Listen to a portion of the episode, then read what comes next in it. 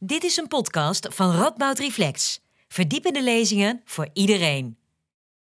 Ja, beste mensen, goede avond. Wat fijn dat jullie de regen hebben getrotseerd om hier vanavond te zijn.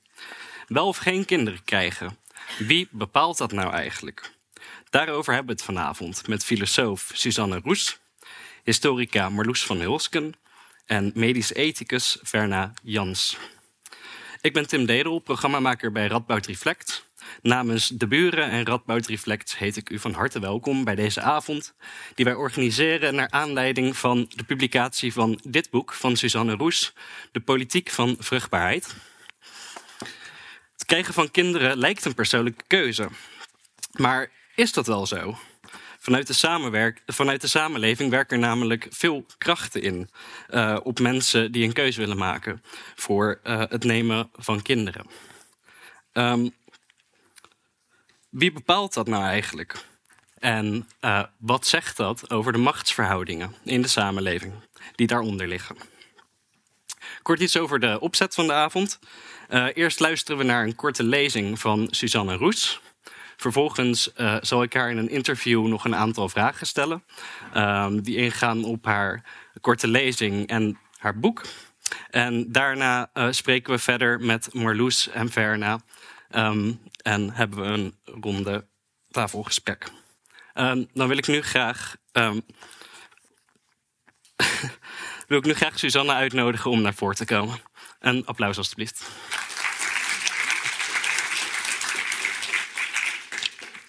Dankjewel Tim voor deze fijne introductie.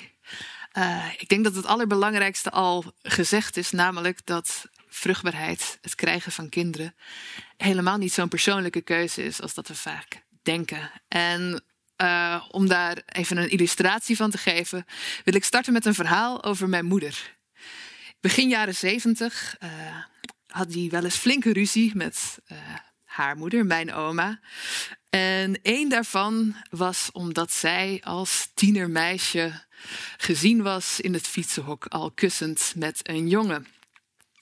En mijn oma is achter de rug van mijn moeder om. Um, met het schaamrood op haar wangen naar de huisarts gestapt om te vragen om de pil voor haar dochter. Mijn moeder, niet geïnteresseerd in seks, niet geïnteresseerd in het krijgen van kinderen op dat moment, die had wel andere plannen, was woedend toen ze dat te horen kreeg. Dus zij kreeg de pil naar voren geschoven van een bemoeizuchtige moeder, in ieder geval vanuit haar perspectief. En een zeer progressieve dokter, want we hebben het hier over de begin jaren zeventig. Die pil is helemaal niet zo vanzelfsprekend hier. Dus daarnaast ook nog eens een legaal kader de mogelijkheid, de technologie om iets als dat te doen. Al die verschillende kanten laten iets zien over hoe niet persoonlijk die keuze eigenlijk is. En juist bij zo'n jong meisje, bij een, een tiener, 16 jaar, zijn we het er bijna allemaal over eens dat het gewoon een heel slecht idee is. We vinden het heel normaal dat dat een vorm van zwangerschap en van vruchtbaarheid is waarvan we zoiets hebben van nog even niet. Um, en tegelijkertijd is het de nog even niet. Het is niet voor niks dat mijn moeder de pil naar voren geschoven kreeg. En niet het voorstel om een sterilisatie te ondergaan, bijvoorbeeld. Want al helemaal voor vrouwen is het idee dat een volwaardig leven een leven als moeder betekent, nog altijd best wel prominent. Dus ja, was dat een persoonlijke keuze? Was haar vruchtbaarheid van haar ze heeft het stripje met de pillen naar haar moeder teruggegooid en gezegd dat ze wel met andere dingen bezig was. Ze heeft hem niet geslikt. Niet op dat moment. Maar toch. Dat er een moment is dat we dan wel die geboren moeders worden te zijn, laat zien dat er een bepaald leeftijdskader is. Waarin we denken: dit is het moment om kinderen te krijgen. Op dit moment bijvoorbeeld bij voorkeur begin 30, want dan ben je nog jong genoeg om het goed te doen. Hopelijk heb je al een koophuis, een stabiele relatie van vijf jaar. Heel realistisch allemaal. Um, maar dat is als we het over vrouwen hebben. Want vrouwen hebben best wel wat opties, gelukkig. Dat is al een goed startpunt. De technologie is heel hard gericht geweest op vrouwen. En dat heeft zijn nadelen. Vrouwen hebben de verantwoordelijkheid. En vrouwen hebben ook het probleem op het moment dat het zover is. Tegelijkertijd, welke opties hebben mannen? Laten we eens even opsommen. Condooms. Vasectomie, sterilisatie. We zijn er al. Twee stuks. Een niet zo veilige optie. Een op de zeven vrouwen wordt binnen een jaar zwanger als zij op een condoom moeten rekenen. En een definitieve optie. Zeer beperkt. Ehm, en ondertussen zitten we wel in een veranderende wereld. We zitten in een wereld waarin alimentatierechten steeds beter in de wet verankerd zijn en waarin vaderschapstesten normaler en normaler worden. En terecht ook. Het is belangrijk dat vrouwen bij een zwangerschap die bescherming kunnen krijgen op een of andere manier. Maar ja, wat betekent dat als je als man maar twee opties hebt die allebei wel heel beperkend zijn?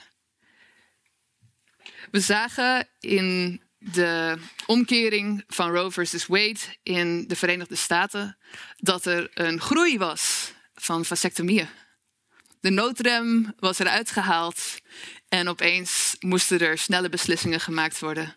En mannen kozen liever voor een definitieve optie dan voor het risico.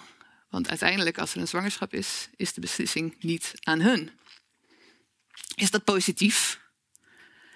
Er zijn bepaalde vlakken waarop je kan zeggen: hoera, mannen nemen eindelijk hun verantwoordelijkheid. Maar wat is verantwoordelijkheid zonder keuzemogelijkheden? Een van de mensen die ik voor mijn boek heb geïnterviewd, Jeroen, um, is ongewenst vader geworden. Eens de noodrem eruit is gehaald.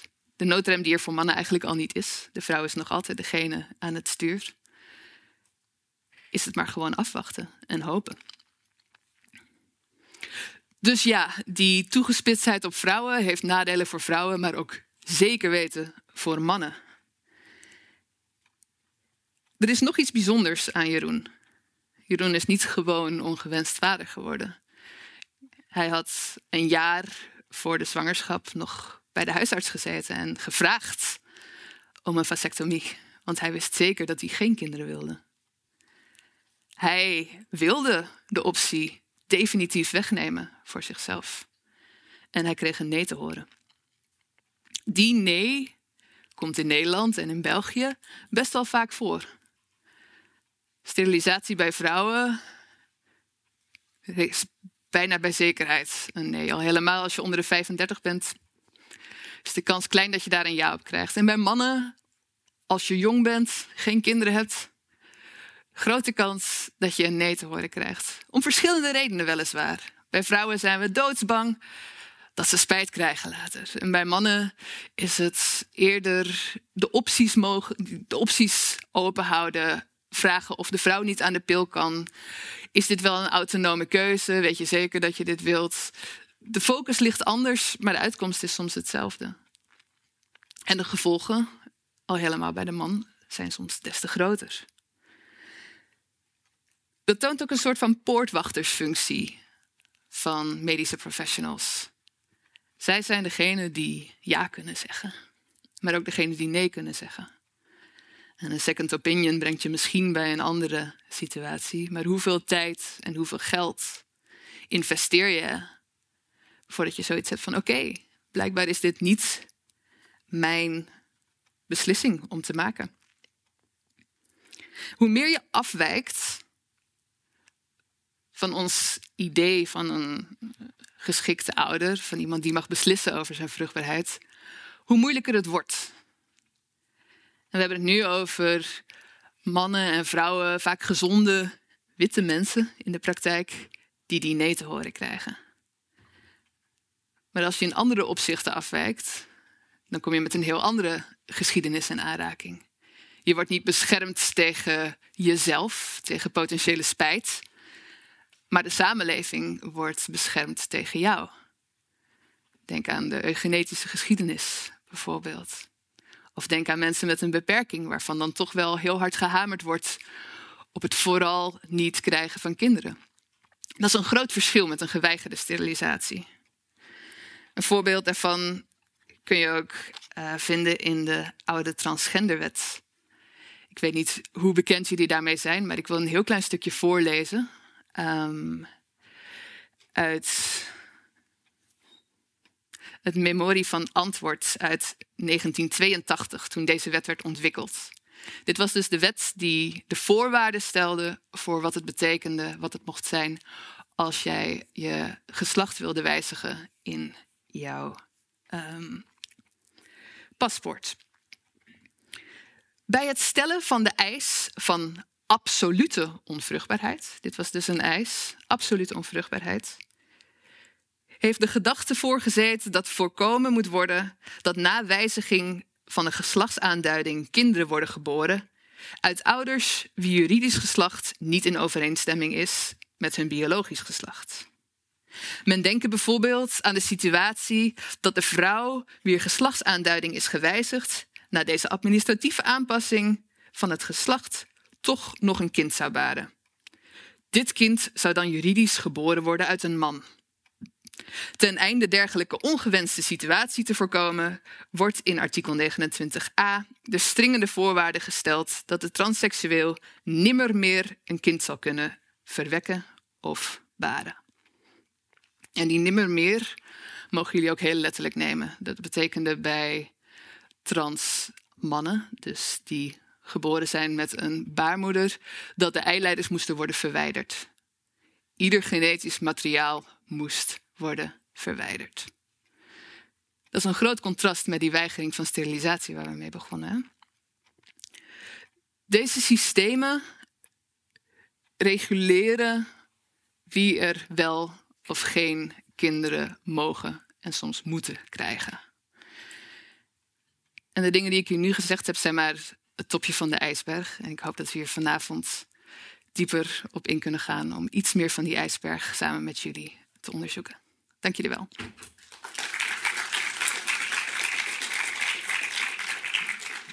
Susanne, hartelijk dank. uh, kom zitten, dan uh, praten wij rustig verder. Um, jouw boek, De Politiek van de Vruchtbaarheid. Um, waarom, is het belangrijk hebben, waarom is het belangrijk dat we het hebben over vruchtbaarheid als iets politieks?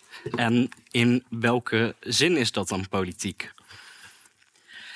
Ik denk dat het belangrijk is omdat we steeds meer leven met het idee dat het een persoonlijke keuze is. Onder andere de pil heeft dat mogelijk gemaakt. Dit is iets dat ik bepaal, iets dat wij bepalen.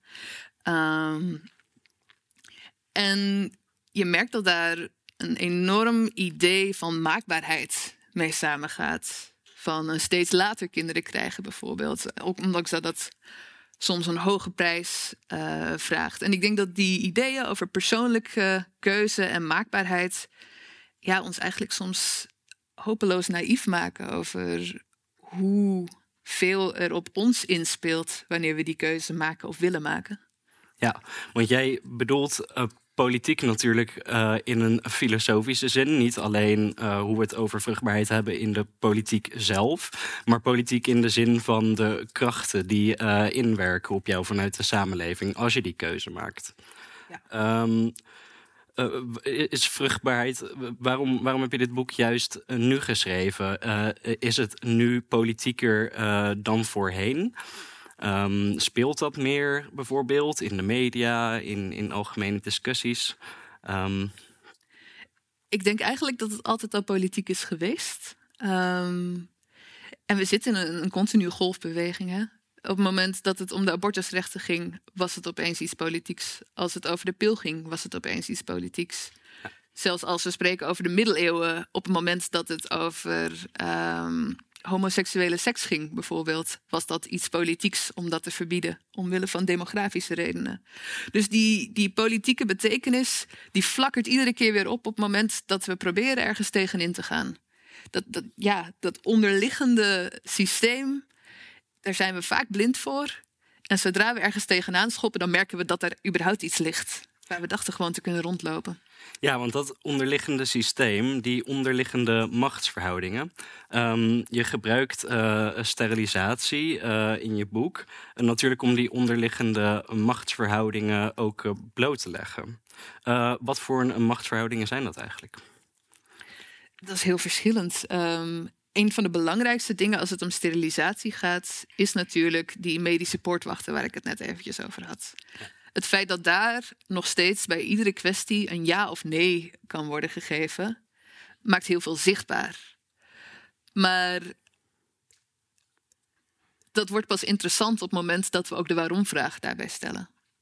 De machtsverhouding is duidelijk. Dit is de persoon die een beslissing maakt. Er is op dit moment geen juridisch kader. Er wordt ook heel weinig over gesproken om daar een juridisch kader van te maken. Er zijn wel richtlijnen waar mhm. veel uit kan worden gezegd. Maar wie de macht heeft, is heel duidelijk. Ja, met een juridisch kader bedoel je voor de artsen, de, de poortwachters, uh, of, of in het algemeen? Uh, ja, eigenlijk de, de, poortwachters. Als we het hebben over sterilisatie, er zou bijvoorbeeld in de wet verankerd kunnen zijn dat dat een vrije keuze is die niet geweigerd mag worden. Dat is verre van het geval. Um, er zijn wel richtlijnen ontwikkeld door artsen en voor artsen. En daarin zie je dan bijvoorbeeld dat uh, sterilisatie bij de vrouw moet worden afgetoetst aan spijt. En vasectomie, wat in een andere sector zit, we hebben het dan nu over urologen in plaats van gynaecologen, hebben dan weer de richtlijnen waarin gezegd wordt: er moet zeker weten getoetst worden dat dit vrijwillig en autonoom gebeurt. Dus dat zijn richtlijnen met politieke implicaties, ja. waar ook heel duidelijk te zien is vanuit welke ideeën die eigenlijk komen. Ja, want in, in jouw boek uh, beschrijf je ook um, um, uh, het verschil bijvoorbeeld tussen uh, mannen en vrouwen die vragen om een sterilisatie. En je beschrijft dat daar eigenlijk een heel ander gesprek wordt gevoerd met vrouwen dan met mannen. Hoe zit dat precies? Ja, klopt. Dat is eigenlijk waar ik net al een klein beetje op doelde. Je hebt um, bij vrouwen een, lijstje van, van punten die eventjes moeten worden afgetoetst. Wat zijn de leefomstandigheden? Wat is de mening van de partner? Um, is, is de persoon mentaal stabiel? En dat zijn allemaal factoren die gebruikt worden om na te denken over hoe groot is die kans op spijt in de toekomst. En dat zie je ook in de wetenschap terugkomen. Er zijn ontzettend veel studies over potentiële spijt bij vrouwen als het gaat om een sterilisatie. Als het gaat om spijt bij een vasectomie, bij mannen, dan heb ik twee studies gevonden. En de ene is spijt die mannen hebben van vasectomie. Dus één studie. En de andere is spijt die vrouwen hebben bij de vasectomie van hun mannen. Dat laat heel erg zien dat die spijt als een vrouwenthema gezien wordt. Terwijl statistisch gezien bij mannen ligt de spijtpercentage ongeveer op 6% en bij vrouwen op 10%. We zitten daar in dezelfde grote orde. Ja. Um, in je boek ga je natuurlijk in op de vraag uh, uh, wie uh, mag er kinderen krijgen en wie juist niet. Um, is daar een algemene regel voor? Of zijn er algemene kenmerken waaruit je dat kan opmaken? wat, wat precies die norm is over wie de kinderen mag krijgen en wie niet? Dat verschuift best wel hard door de geschiedenis heen. Um, welke kinderen, welke potentiële ouders we waarderen en als potentieel goede ouders zien, is best veranderlijk. Wat wel heel erg een rode draad is, is de reden waarom we zeggen dat mensen dat niet zijn. Die zijn bijvoorbeeld heel vaak medisch. Um, in de tijd dat armoede en criminaliteit als meer genetische eigenschappen werden gezien, bijvoorbeeld, was het heel normaal om daar sterilisaties op te dringen. Um, terwijl nu we dat meer als een sociaal probleem zien, die legitimiteit daar niet meer is. En er dus andere redenen gegeven worden voor het al dan niet uh, ja, aandringen op een sterilisatie. Ja. In jouw um, boek beschrijf je ook uh, dat er allerlei vooroordelen zijn rondom uh, vruchtbaarheid, zwangerschap, ouderschap. Um, eh, wat, wat, wat zijn dat voor vooroordelen? En uh, misschien belangrijker, hoe komen we daarvan af? Um, ik denk dat het belangrijkste vooroordeel het idee is van de vrouw als geboren moeder. dat zie je terug in, in Aristoteles, dat zie je terug in de moderne filosofen zoals als, Jean-Jacques Rousseau.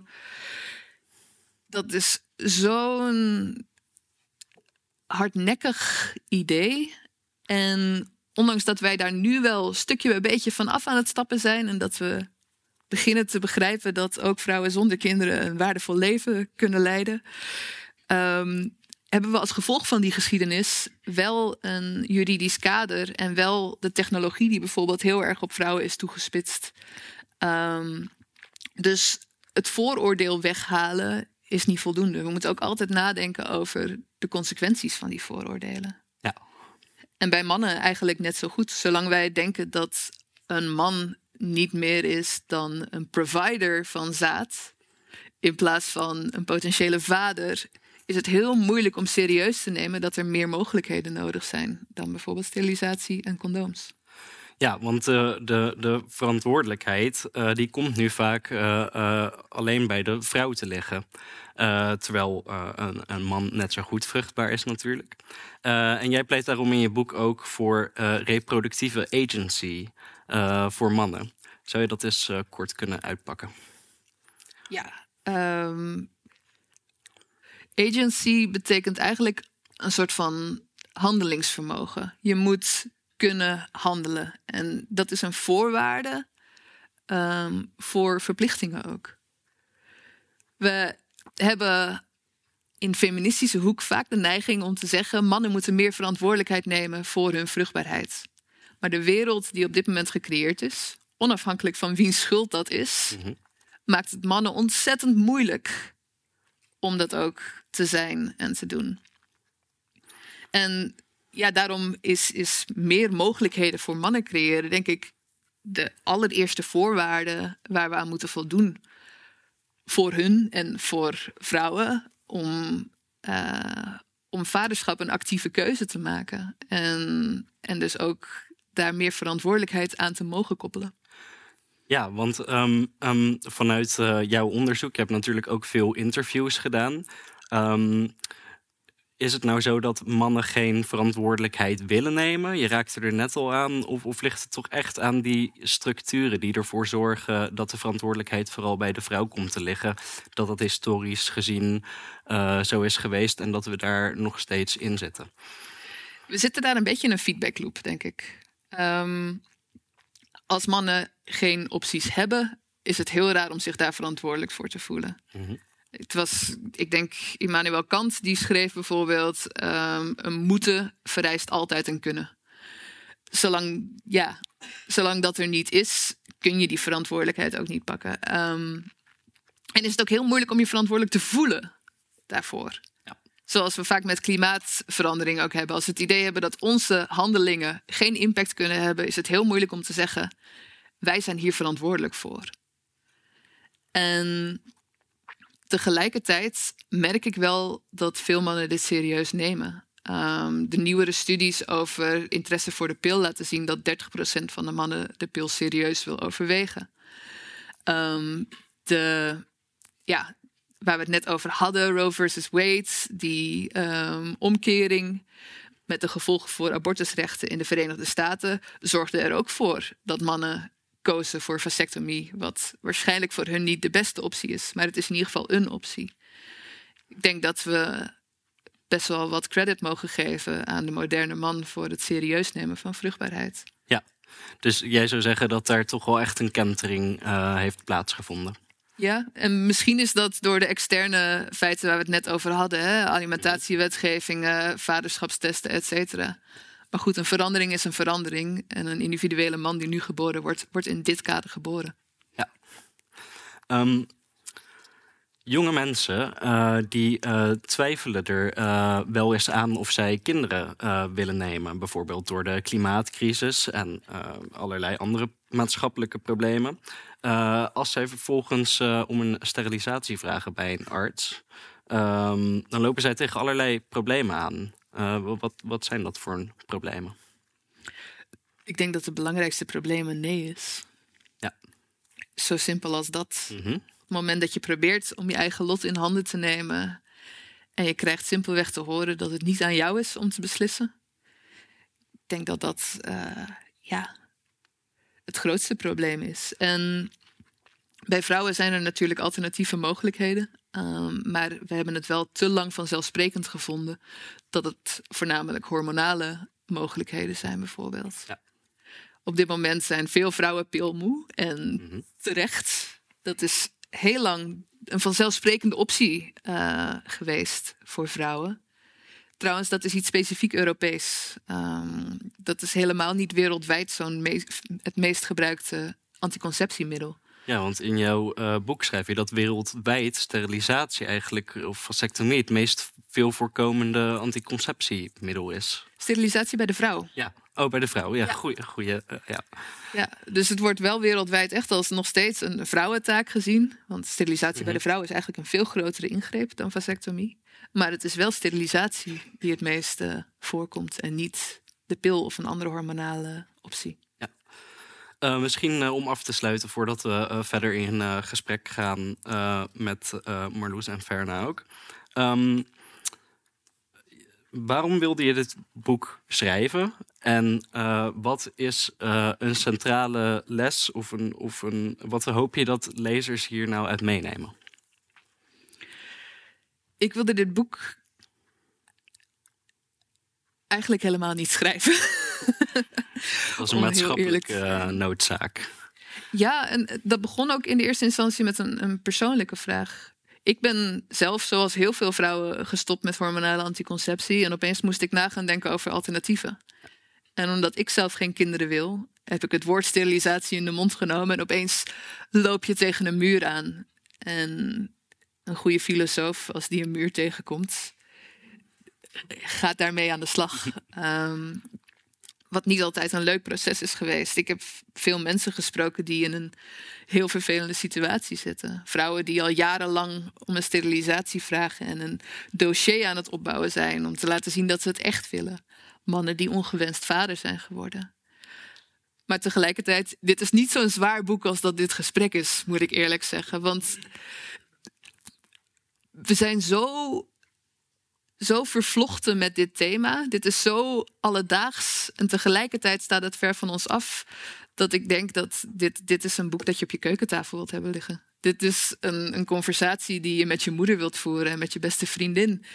Met je beste vriend. En ja, wat ik hiervan uit echt wil meegeven, is denk ik dat dit relevant is voor ons allemaal. En dat je. Hmm, dat pas door het gesprek te voeren, dat je beseft hoe hard het met jou te maken heeft. Onafhankelijk van of je kinderen wilt of geen kinderen wilt. Ja, dus jij wil eigenlijk de discussie eronder blootleggen en alle machtsverhoudingen die eronder liggen. En uh, uh, zorgen dat daar debat over komt, of dat we het daarover hebben met elkaar. Absoluut. Ik denk dat een gesprek het beginpunt is van weer een stapje dichter bij baas in eigen buik en bal. Kijk, duidelijk. Um, wij gaan uh, verder praten. Uh, Marloes uh, Hulskens en Verna Jans, mag ik jullie naar voren vragen? nog een applaus graag voor Suzanne Roes.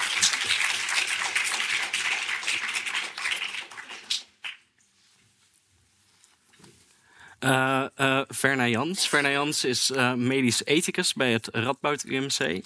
En Marloes Hulskens is historica aan de Radboud Universiteit. Um, Laten we eerst eens in het verleden duiken. Marloes, uh, jij bent uh, historica. Jij hebt een proefschrift geschreven dat uh, heet Kiezen voor kinderen. En dat gaat over moederschap, moederschap en geboorteregeling bij katholieke vrouwen van 1950 tot 1975. Zou jij heel kort eens kunnen uitleggen wat jij hebt onderzocht?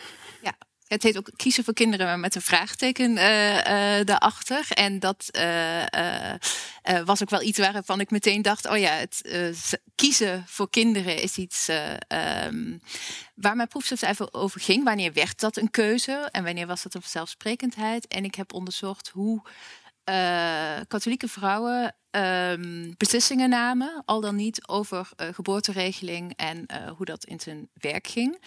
En welke invloed populaire media als vrouwentijdschriften hadden in dat proces van beslissing nemen, et cetera. En hoe er geschreven werd over geboorteregelingen. En die periode 1950, 1975 is precies de tijd waarin het uh, geboortecijfer van Nederlandse, niet alleen katholieken, maar van de Nederlandse huwelijksvruchtbaarheid um, lang hoog is en opeens diep daalt, zeg maar, om het zo te zeggen, in de jaren 60. Uh, na introductie van de anticonceptiepil. Hoewel die eigenlijk vanaf 1900 al gestaag daalt, moet ik zeggen.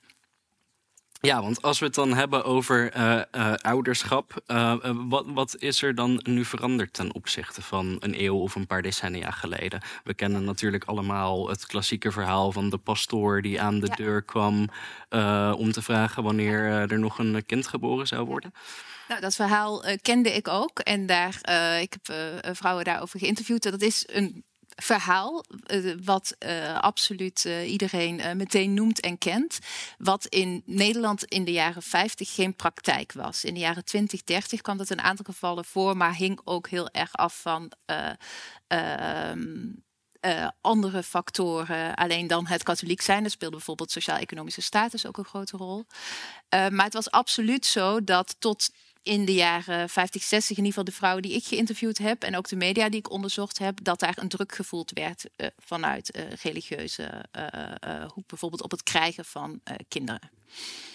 En het hele proces of dat kinderen krijgen een keuze voor de vrouwen die ik gesproken had, in die in de jaren 50, 60 kinderen kregen, was dat niet zozeer het krijgen van kinderen zelf niet zozeer een keuze, maar de hoeveelheid was wel iets waar al dan niet succesvol uh, keuzes opgemaakt werden. Ja.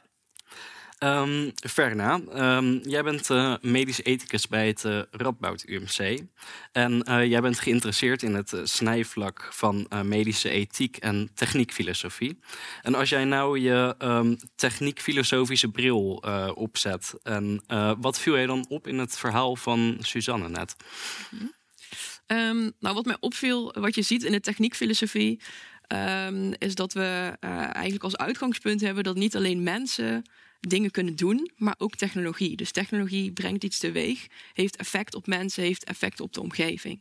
ik denk dat je heel duidelijk dat voorbeeld bij de pil ziet, wat voor effect dat allemaal heeft. Je hebt een beoogd effect. Um, ja, jij zei al eerder, nou misschien vanuit uh, het christelijke uh, geloof. Um, en natuurlijk het verhaal van, nou dan heb je meer autonomie, de keuze voor vrouwen om zelf ook te kiezen voor het krijgen van kinderen. Uh, maar daarnaast zie je dat die technologie nog zoveel meer doet. Um, dus bijvoorbeeld dat je meer keuze hebt, komt ook gepaard met dat je meer verantwoordelijkheid krijgt. We zien ook dat in één keer de arts betrokken wordt bij het hele voortplantingsproces, bij seks. Dus die arts komt in één keer de slaapkamer in. Überhaupt seks en voortplanting wordt heel erg van elkaar losgetrokken. Uh, wat van de ene kant dus ook weer zorgde voor meer vrijheid voor de queer community. Mm -hmm. um, maar wat ook een soort ja, medicalisering eigenlijk van reproductie, van voortplanting uh, teweeg heeft gebracht. Dus ik denk zo'n technologie als de pil, maar we zien daar heel veel voorbeelden van. Um, uh, laat ook verschuivingen zien in verantwoordelijkheden bijvoorbeeld. Ja, want Suzanne, jij gaat ook uh, in jouw boek in op uh, technologie versus natuur. En, en, en opvattingen over wat natuurlijk zou zijn. Dat dat misschien beter zou zijn. Hoe, hoe zit die spanning precies? Ja, ik was er geïnteresseerd in, omdat de onnatuurlijkheid heel vaak als argument wordt aangedragen tegen bijvoorbeeld sterilisatie. Um, terwijl als wij terugkijken in de praktijk, is anticonceptie in de brede zin van het woord iets dat eigenlijk al sinds mensenheugenis deel uitmaakt van onze praktijken. De allereerste medische papieren die gevonden zijn, de Cahoon-papyrus, bevat recepten van anticonceptie. Dan hebben we het over 3000 jaar voor Christus. Dus dat hele idee van natuurlijkheid, dat doet twee vragen stellen. Ten eerste, is wat we natuurlijk vinden wel natuurlijk? Mhm. En vaak is het dat helemaal niet, of is het een irrelevante vraag? En het tweede, betekent natuurlijk ook op de een of andere manier beter. En dat is iets waar we denk ik eigenlijk iedere keer opnieuw, als ze echt de diepte ingaan, nee op moeten zeggen. Als je kijkt naar bijvoorbeeld de leeftijd um, die we aan het rekken zijn, hoe, wanneer we sterven. We zijn het heel normaal gaan vinden en goed gaan vinden dat de medische wereld het ons mogelijk heeft gemaakt om 70, 80, 90 jaar oud te worden.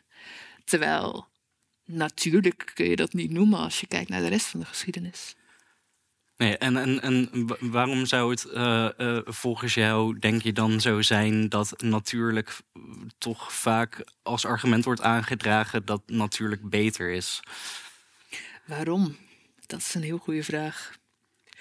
Vervreemdt de techniek ons uh, van onszelf?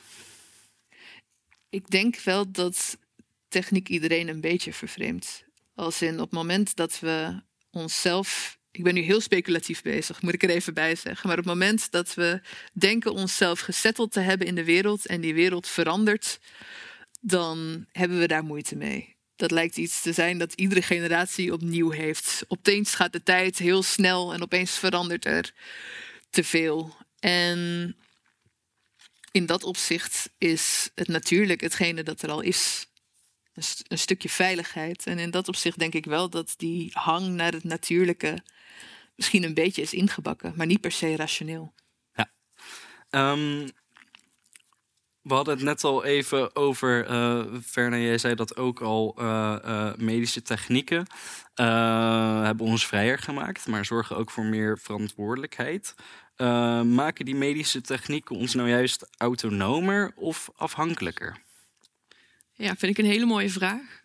Um, ik denk dat het heel erg afhangt van de technologie, maar ook aan hoe die gekaderd is. Um, dus ik, ik, zou zeggen dat het misschien allebei kan op een bepaalde manier.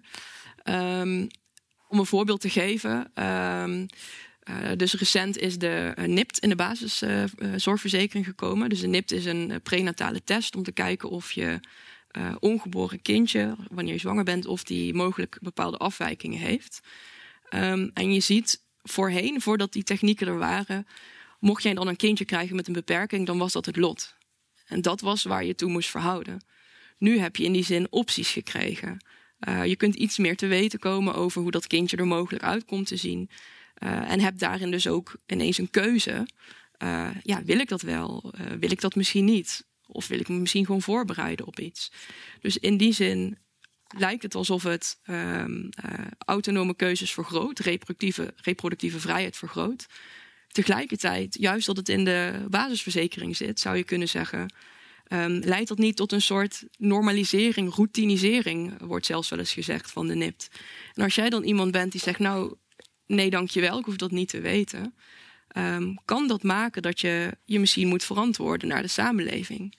Dus uh, jij gaf net al aan, je moet keuzes hebben en uh, dan pas kun je kiezen. Maar omdat die keuze er is, die technologie, word je gedwongen om te kiezen. En zelfs als je daar niet voor kiest, uh, is er toch een bepaalde druk vanuit de maatschappij om je te verantwoorden. Dus dat maakt je ergens ook minder autonoom, zou ik zeggen. Ja. Marloes, wat vind jij ja. daarvan vanuit, je historisch, vanuit een historische blik? Nou, en het, wat ik dacht historisch gezien is dat het er ook om gaat wie heeft dan vervolgens de macht om die keuze te maken. En uh, inderdaad over die anticonceptiepil bijvoorbeeld, die was uh, niet aanvankelijk, die was op recept. Dus daar had je een arts nodig die die voorschreef en die schreef die niet aan iedereen uh, voor. dus daar, wie heeft toegang tot anticonceptie en wie heeft dat niet? en tot technologie en tot kennis. Daar, ja, zien we wel een grote ontwikkeling in. Hoewel het ook niet, dacht ik net ook bij een gesprek over. Natuurlijk in de geschiedenis zien we kinderloosheid of kindervrijheid, zoals dat genoemd zou kunnen worden. Dat is ook wel een constante factor in de geschiedenis. Het is natuurlijk niet zo dat alle vrouwen en mannen kinderen kregen. En ook niet dat het als per se heel onnatuurlijk werd gezien als iemand dat niet kreeg. Maar er zaten natuurlijk wel altijd of niet natuurlijk, daar zaten allerlei strikte regels vaak aan gekoppeld. Dus we zien daar ook veel constanten in de geschiedenis in, denk ik. Ja, um, jullie hebben er allemaal al een beetje aan geraakt, maar er ligt dus best veel macht in de handen van de medisch specialisten, van de artsen die een bepaalde poortwachtersfunctie vervullen. Is dat niet heel erg paternalistisch, vraag ik aan jullie allemaal. Maar soms ook niet. Dus uh, ik denk, die, uh, nou ja, over bijvoorbeeld zo'n anticonceptiepil, daar, daar, heb je niet per se de, uh, een arts voor nodig. volgens mij kan dat ook via, of via de Rutgers Stichting, of daar zitten allerlei um, manieren ook om daar zonder tussenkomst van een arts beslissingen over te nemen. Ja, en, maar in ieder geval in het specifieke geval van, van sterilisatie um, speelt de arts toch wel die uh, poortwachtersrol. Um, um, Susanne. Ja, en dat heeft vaak te maken met paternalisme. De nee heeft vaak te maken met paternalisme. Ik denk dat dat een goed startpunt is. Wanneer het een nee is, is dat meestal als bescherming voor jezelf. En dat is het kenmerk van paternalisme. Wij weten beter wat jij nodig hebt dan dat jij dat weet. Dat is daar het, het prangende idee achter. Terwijl vaak is paternalisme ook het laagje dat er aan de buitenkant omheen ligt. En is er eigenlijk iets heel anders aan de hand. Tot 2001 bijvoorbeeld waren er uh, in vrouwengevangenissen in Californië um, best wel veel um, sterilisaties gebeurd. Soms zonder het weten van de vrouwen, maar soms ook met het weten van de vrouwen. Um, waarin de, het geval van meerdere keizersnedes door uh, de gynaecoloog werd aangedragen als een dringende reden om een sterilisatie te doen. En dat waren dan medische redenen, want het risico bij een uh, zwangerschap op problemen wordt groter naarmate er meerdere keizersneden zijn geweest. Maar hetzelfde advies zou nooit zijn gegeven aan een witte vrouw buiten een gevangenis. Mm. Dus de context bepaalt ook. Het, het, de, ja, het is eerder dat paternalisme zit al heel erg in de medische sector. Wat logisch is, want die mhm. is bedoeld om ons gezond en goed te houden. Maar die basishouding is heel gevaarlijk en die kan op allerlei manieren gedraaid en gekeerd worden. Verna, wat uh, vind jij daarvan uh, vanuit uh, de praktijk ook? Ja. Ik denk dat ik daar wel een, een voorzichtige verschuiving zie. En ik, ik, hoop dat ik dat goed zie. Um, ik denk zeker ook in onderwijs zie ik um, artsen worden opgeleid. Ze leggen een eet af. Je moet goed doen en niet schaden. Mm -hmm. En dat niet schaden, die verantwoordelijkheid, die weegt volgens mij best wel zwaar um, op artsen. En uh, zij moeten leven met wat ze doen. Dus in die zin ook overtuigd zijn dat wat zij doen uh, het goede is. Um, ik zie tegelijkertijd ook een verschuiving. Uh, dat, uh, ja, dat herkennen jullie denk ik naar steeds meer ook de patiënt betrekken in besluitvorming. Dus een shared decision making. Dus voorheen waar toch de arts het paternalistische karakter had en degene die alles weet, alles bepaalt, heb ik het idee dat ik wel steeds meer ruimte zie voor de patiënt om ook in te brengen wat die belangrijk vindt. Um, ja, en ik hoop dat we onze studenten ook zo opleiden om dat mee te nemen. Ik, ik denk wel dat ik dat zie. Dus ik vind dat wel een mooie verschuiving. Mag ik daar heel eventjes op inhaken? Oh, ik wil het ook meteen bedanken. um, dat daar natuurlijk ook de randvoorwaarden voor mogelijk moeten zijn. Hoe korter de consults, hoe moeilijker het is om die shared decision making mogelijk te maken, bijvoorbeeld. En daarin is denk ik van buitenaf nog misschien te weinig aandacht voor wat er mogelijk is voor een arts om dat goed te doen. Ja, absoluut. En een arts moet zich natuurlijk altijd aan, nou ja, vaak aan richtlijnen houden. Het zijn richtlijnen, niet zozeer regels, maar je moet een goede reden hebben om af te wijken. Um, en ik denk dat die richtlijnen soms ook maken dat het moeilijk is om daarvan af te wijken, terwijl je dat in specifieke situaties bij specifieke patiënten misschien wel zou willen doen. Um, dus dat voelt misschien ergens ook een beetje uh, gevangen. Ja, en ik denk dat je wel een belangrijke verschuiving historisch ziet in het. Uh, um, uh, belang van de moeder uh, boven dat van het kind stellen. Wat uh, ook niet een vanzelfsprekendheid was. Hè. Dus wie wordt beschermd? en daarin is nu een verschuiving, wel al een aantal jaar. Maar dat was in het begin van de 20e eeuw. En daarvoor was het gebruikelijker om het leven van het ongeboren kind boven dat van de moeder bijvoorbeeld te kunnen stellen. In sommige gevallen. Ja. Ik, ik, denk dat je dat eh, in veel gevallen ook nog steeds, uh, zeker in het gebruik van technologie, terugziet. Mm -hmm. um, ja. Dus het voorbeeld dat in techniekfilosofie heel vaak wordt aangehaald is echoscopie. Uh, dus een echo maken van het ongeboren kind. En Google maar eens, als je dat gaat zoeken op plaatjes, dan vind je verschillende type plaatjes tegen. Uh, of inderdaad die echo van dat kindje. Ehm, of een zwangere buik, zonder verder iets eraan vastzit, maar een foto. Uh, of een bekend plaatje is, je ziet een paar figuren in een medische ruimte en die kijken allemaal naar een scherm. Want daar gebeurt het. En ik denk dat dat laat zien dat uh, sommige technologie uh, legt dingen bloot. Dus het leven wat eerst nog niet bereikbaar was voor het zicht.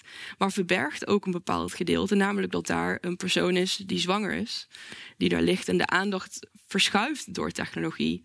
Vanuit, vanaf die, de moeder of het de zwangere persoon ook naar de foetus en het ongeboren kind uh, als patiënt. Waardoor de moeder bijna als een soort omgeving wordt ervaren. Een environment in plaats van een persoon. Ja. Maar zelfs al voordat die techniek er was, was die focus op dat uh, uh, kind in plaats van de moeder wel aanwezig in medische en ook in religieuze kringen. Ja. Ben jij dat ook tegengekomen in, in jouw onderzoek? Ja, en ook dat het, het, het gevaar op bijvoorbeeld het, het, afwegen van gezondheidsrisico's, waarbij dat niet altijd uh, per se uh, positief uitpakte voor de moeder in plaats van het kind. En ook al nagelang wie de beslissing daarover neemt, welke risico's aanvaardbaar zijn en welke niet, bijvoorbeeld. ja, dat.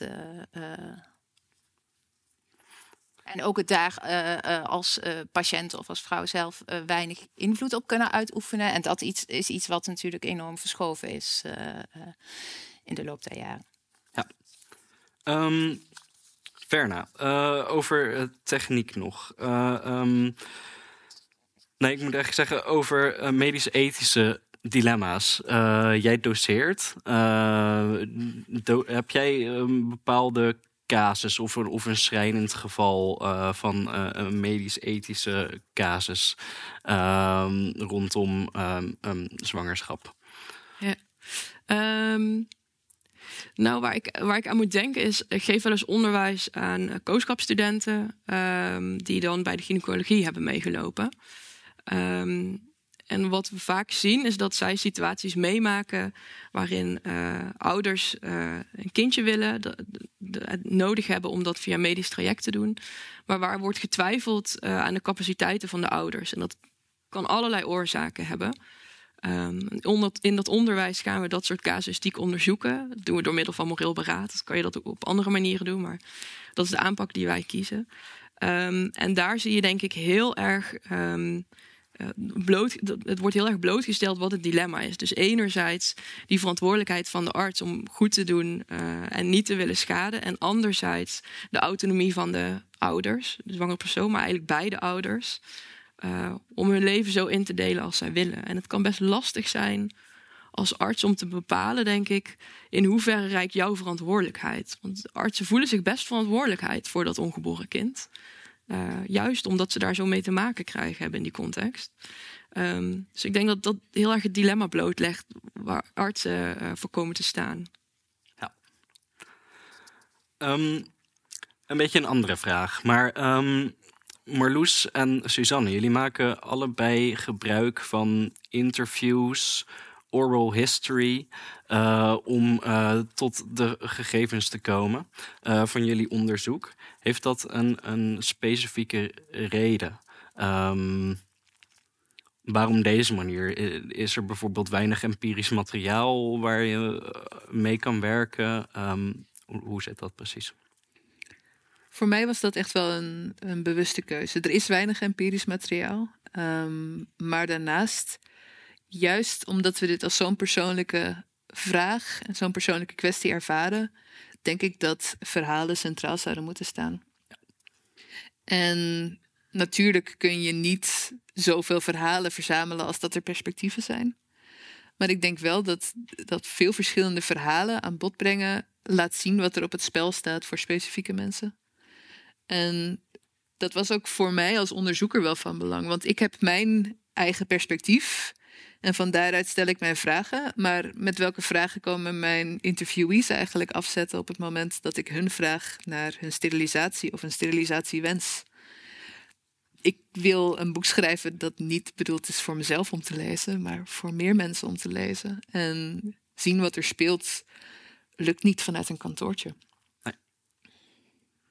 Marloes, wat was voor jou de reden? Nou, eigenlijk wel hetzelfde als je wil weten uh, hoe vrouwen in de jaren 50, 60 omgingen met seksualiteit en geboorteregeling, dan zijn er weinig archieven die ik daarop kan raadplegen. Dus dan uh, rest er uh, vooral de optie om het te vragen, omdat dat de manier is. we wees, ik, ik wist nou ja, hoe enorm. Um, veel die anticonceptiepil geslikt werd nadat die op de markt kwam, hoe snel die werd geaccepteerd en ook dat veel um, uh, mensen aan geboorteregeling deden. Maar hoe dan en hoe dat in zijn werk ging en uh, welke keuzes daarin gemaakt werden, ja, dat, dat kon ik niet uit uh, andere bronnen te weten komen. Nee, precies. Want als we het dan hebben over de medische wetenschap en, en het empirisch onderzoek daarnaar, dan is, wordt dat meestal gedaan naar mannen en blijven vrouwen buiten beschouwing.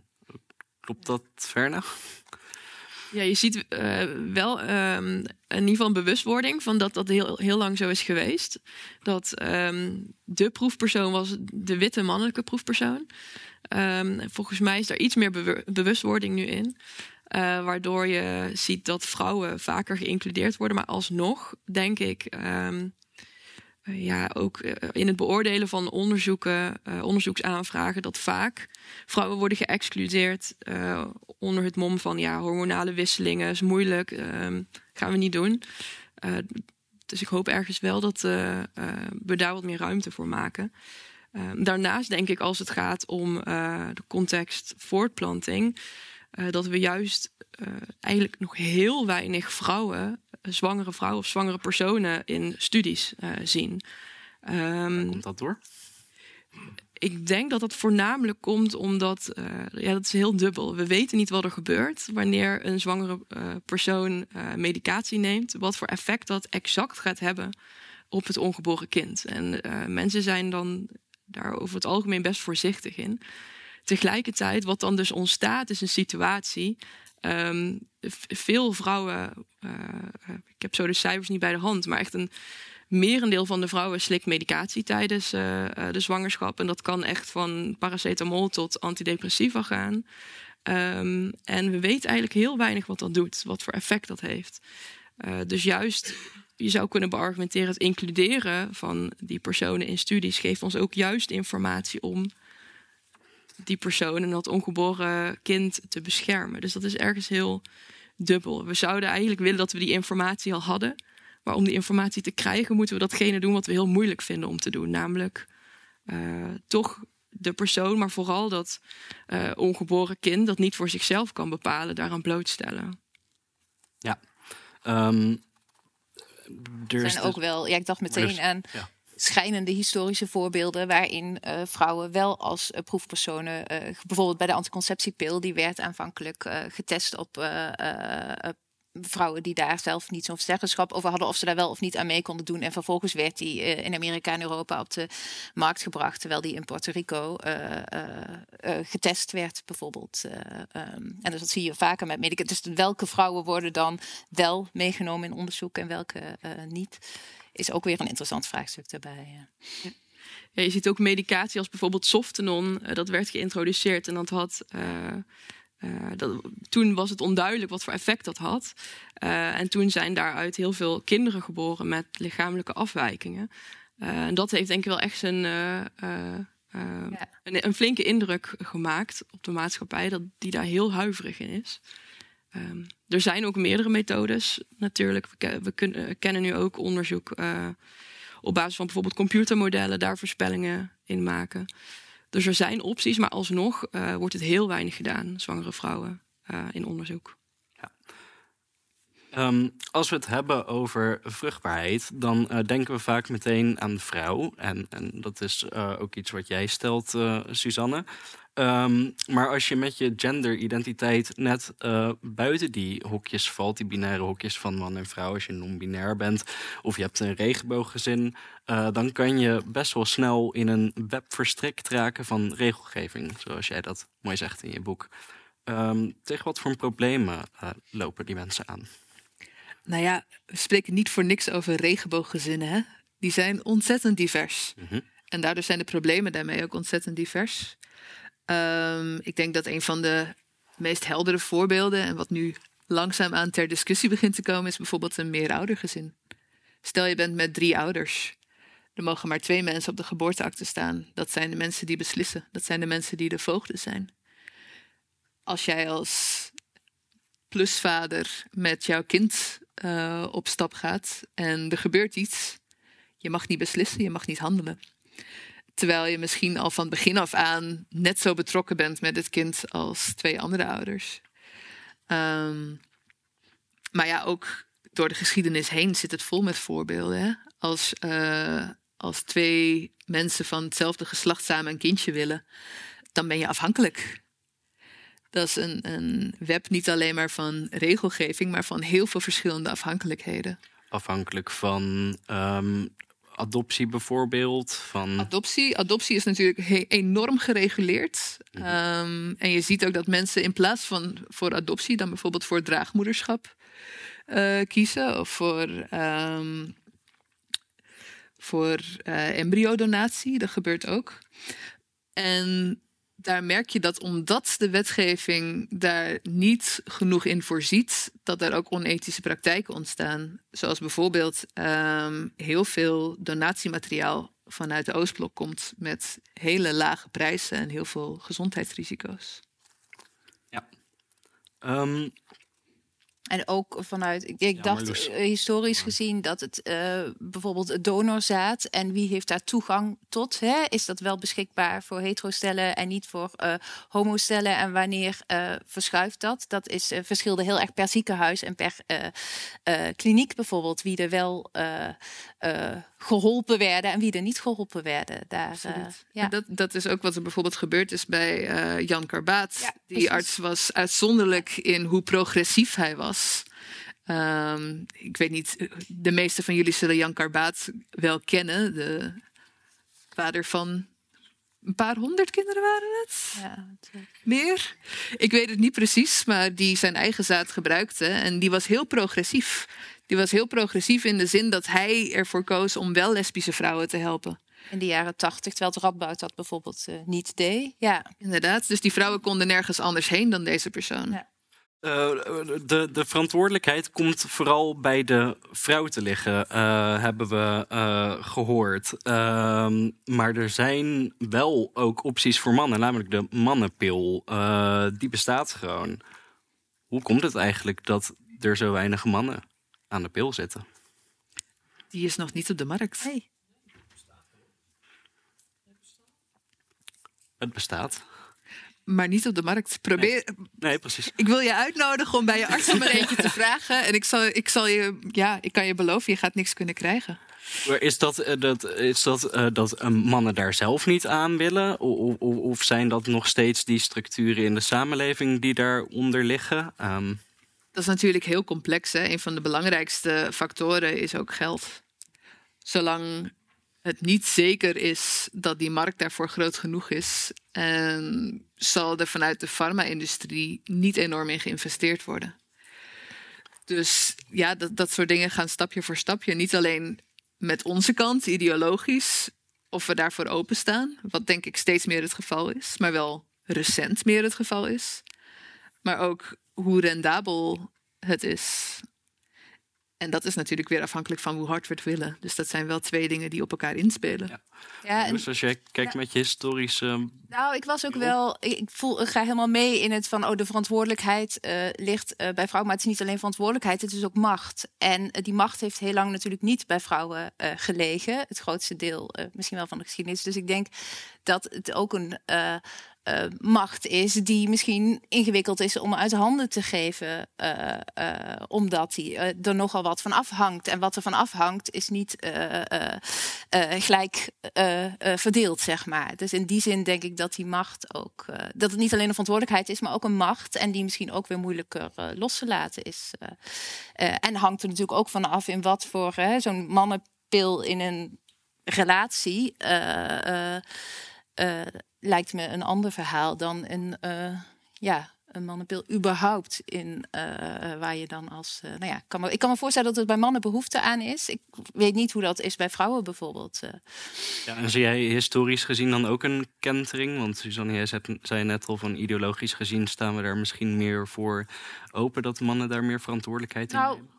Nou, het onderzoek wat ik gedaan heb, dus binnen uh, relaties, uh, heteroseksuele relaties, was, er best, uh, was het ook best een gezamenlijke beslissing vaak. En was er bij mannen best grote bereidheid om bijvoorbeeld tot sterilisatie over te gaan. Bij vrouwen ook overigens. Dus werd dat niet in een vacuüm of was het niet een. maar dat kan ik me voorstellen dat buiten relaties weer een ingewikkelde verhaal is. Maar was het ook een, is het ook een beslissing die heel erg gezamenlijk genomen wordt? Ja. Verna, over de mannenpil. Heb jij nog iets? Ja, nou ja, wat, wat ik in ieder geval wel denk, is dat um, uh, het heel moeilijk is om bestaande opvattingen in de maatschappij um, te veranderen of, daar, of, de, of, daar, of je daarin te bewegen. Um, en ik kan me ergens voorstellen dat juist omdat we nu in een cultuur leven, of in ieder geval hier, uh, waarin die vruchtbaarheid zo erg gekoppeld is aan het vrouwelijke, uh, dat het ook um, best een switch kan zijn voor mensen om dat dan ook ineens aan de man te gaan koppelen. Dus misschien dat dat ook een rol speelt. Ja, ja.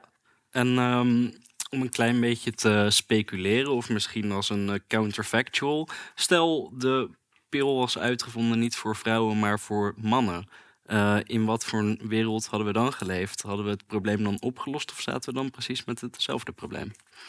Ik durf dit niet met zekerheid te zeggen, maar ik denk dat de eerste anticonceptieve pil voor mannen was en niet voor vrouwen. Ja, interessant. Dat, um, dat dat al heel snel van de baan was, omdat bijwerkingen te heftig waren. En dat de focus op de vrouw qua anticonceptie, qua de ontwikkeling van de pil, pas daarna is uh, gekomen. Wat natuurlijk niet betekent dat mannen als net zo goed bijdragend aan vruchtbaarheid worden gezien. Maar in eerste instantie wisten we wel meer over het mannelijk lichaam. Dus dat daar het startpunt is geweest. Um, en dat bijwerkingen een dealbreaker waren, zegt misschien heel veel over de wereld waar we in leven. Ja.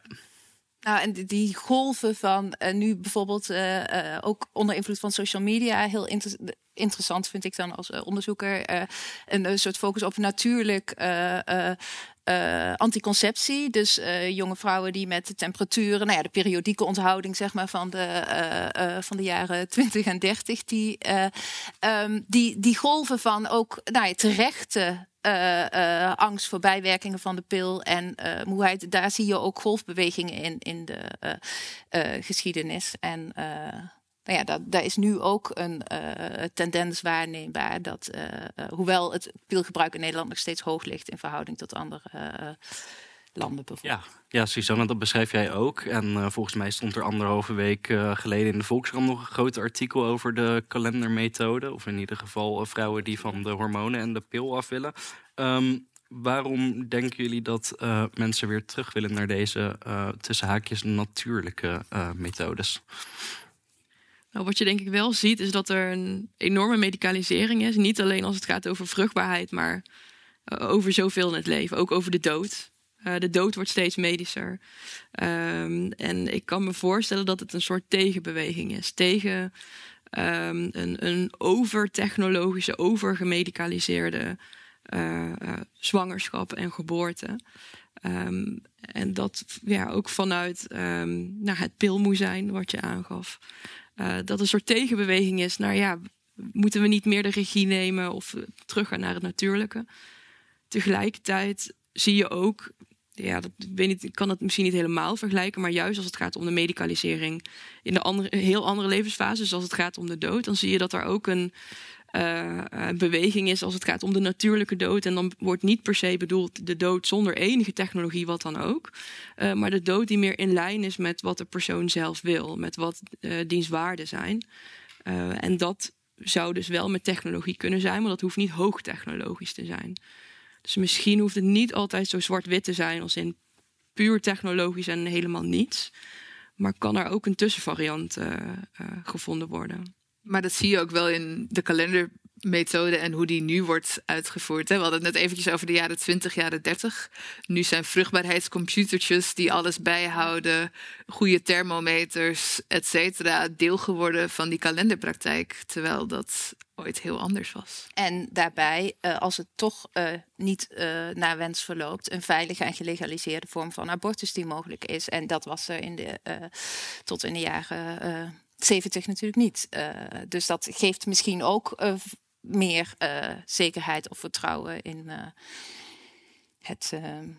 Die, je ziet ook rond bevallen een, een, een soort van natuurlijk, ja, ik zeg het even natuurlijk bevallen of een, ja, er heerst rond zwangerschap en geboorte heersen toch bepaalde ideeën over wat natuurlijk zou kunnen zijn en hoe dat moet verlopen en waar ja, vrouwen dan, al, dan niet aan kunnen voldoen.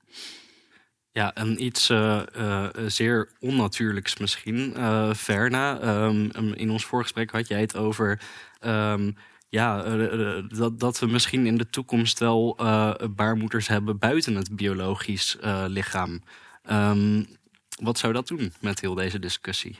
Ja. Ja, dat, ja dat, is, dat is een technologie waar nu onderzoekers wel nee, onderzoek naar doen. Um, het is de vraag of dat ooit echt daadwerkelijk zou gaan gebeuren en of dat wenselijk is. Um, maar je, ziet daar wel um, bewegingen in. en er zijn ook echt. In, bij dieren is dat gelukt. Er is een lammetje in een biobag, in een kunstmatige baarmoeder gehouden. En dat is uiteindelijk geboren, als ik het goed heb. Dus je ziet dat er wel onderzoek naar wordt gedaan. En ik kan me voorstellen dat dat heel veel verschuivingen met zich meebrengt. Ook in hoe wij ouderschap beleven. Maar ook wat bijvoorbeeld de moederrol of de vaderrol zou kunnen zijn. Of de ouderrol überhaupt. Um, het, het, kan veel mogelijkheden met zich meebrengen. Um, bijvoorbeeld het, hebben van, of het nodig hebben van een draagmoeder zou uh, overbodig kunnen raken. Um, je zou ook aan, eraan kunnen denken, nou, dat uh, de vader en de moeder of de twee partners op een gelijke manier toegang hebben tot het kind. Maar ik denk dat, ja, mocht dat ooit zover komen, mochten we dat willen en mocht dat gebeuren, dat dat uh, een, een grote impact kan hebben op hoe wij ouderschap beleven. Ja. Um, we uh, uh, hadden het er net al even over. Uh, mensen die een andere genderidentiteit hebben dan het binaire man-vrouw, die lopen tegen problemen aan. Um, hoe zouden we die uh, voortplantingsgeneeskunde uh, rechtvaardiger uh, kunnen inrichten? Of de toegang daartoe voor mensen die zich identificeren als non-binair? Wat, wat ik nu in het veld um, soms hoor, is dat. Uh, nou ja, wat ik in ieder geval zie, is. Uh, ik zie daar wel een verschuiving. Um, dus voorheen, uh, jaren terug, was er heel erg de vraag: um, zouden transgender en genderdiverse personen überhaupt kinderen moeten kunnen krijgen? en daar is een verschuiving naar Um, uh, op wat voor manier en wat is rechtvaardige toegang. Dus er is ergens al een verschuiving naar mag het überhaupt naar de discussie hoe kunnen we recht doen aan, uh, aan rechtvaardige toegang. Uh, en ik denk dat je daar nog een onderscheid kun, kunt maken tussen enerzijds de wat meer um, nauwere variant van toegang. Dus uh, geven wij mensen de middelen? Mogen zij, er, kunnen ze aanspraken krijgen op bepaalde behandelingen? Um, en we zien dat daar wel opties in zijn. Um, maar tegelijkertijd zijn er nog best wel veel barrières die dan misschien eerder sociaal, maatschappelijk zijn, waardoor deze mensen toch uh, een drempel ervaren om deze zorg te krijgen. Dus ook daar uh, is het heel goed om uh, juist die aandacht daar te hebben. Um, om een voorbeeld te geven, als jij naar uh, als jij hulp nodig hebt met het krijgen van een kindje, wordt er nog heel vaak in zorgcontext uitgegaan van uh, een uh, wit, cisgender man-vrouw koppel. en dan zie je soms al uitstapjes naar een lesbisch of een homoseksueel koppel. maar eigenlijk alles wat daar buiten valt, um, um, dat, dat wordt bijna als vanzelfsprekend aangenomen dat dat niet bestaat. Dus mensen voelen zich vaak ook niet erkend daarin, wat zorgt voor een drempel om ja, daar hulp in te, in te zoeken. Ja, en ze worden ook niet erkend daarin. Ik denk niet dat dat alleen maar een gevoel is. En um, de uitspraak nothing about us without us zou denk ik hier heel erg ter harte moeten worden genomen. Wij hebben ons niet helemaal in die regel gehouden. We zitten hier wel als drie witte cisgender vrouwen. Um, en we hebben het wel over deze mensen, maar het belangrijkste is dat als het gaat om dit soort beslissingen en als het gaat om dit soort beleid, dat iedereen daarbij betrokken wordt. En daar zijn we nog verder van dichtbij, denk ik. Ja. Nou, mooi. Daarmee uh, wil ik dit uh, gesprek in ieder geval uh, afronden. Wij zijn aan het einde gekomen van deze avond. Ik wil u hartelijk bedanken voor uw aandacht. Mocht u dit nou interessant vinden, dan hebben wij buiten de zaal nog een boektafel waar u het boek van Suzanne Roes kan kopen. Uh, mocht u deze show nou leuk hebben gevonden, uh, wij hebben er elke week één, twee of drie. Dus u bent van harte welkom nog eens terug te komen. Um, ik wil graag een hartelijk applaus voor onze sprekers voor vanavond.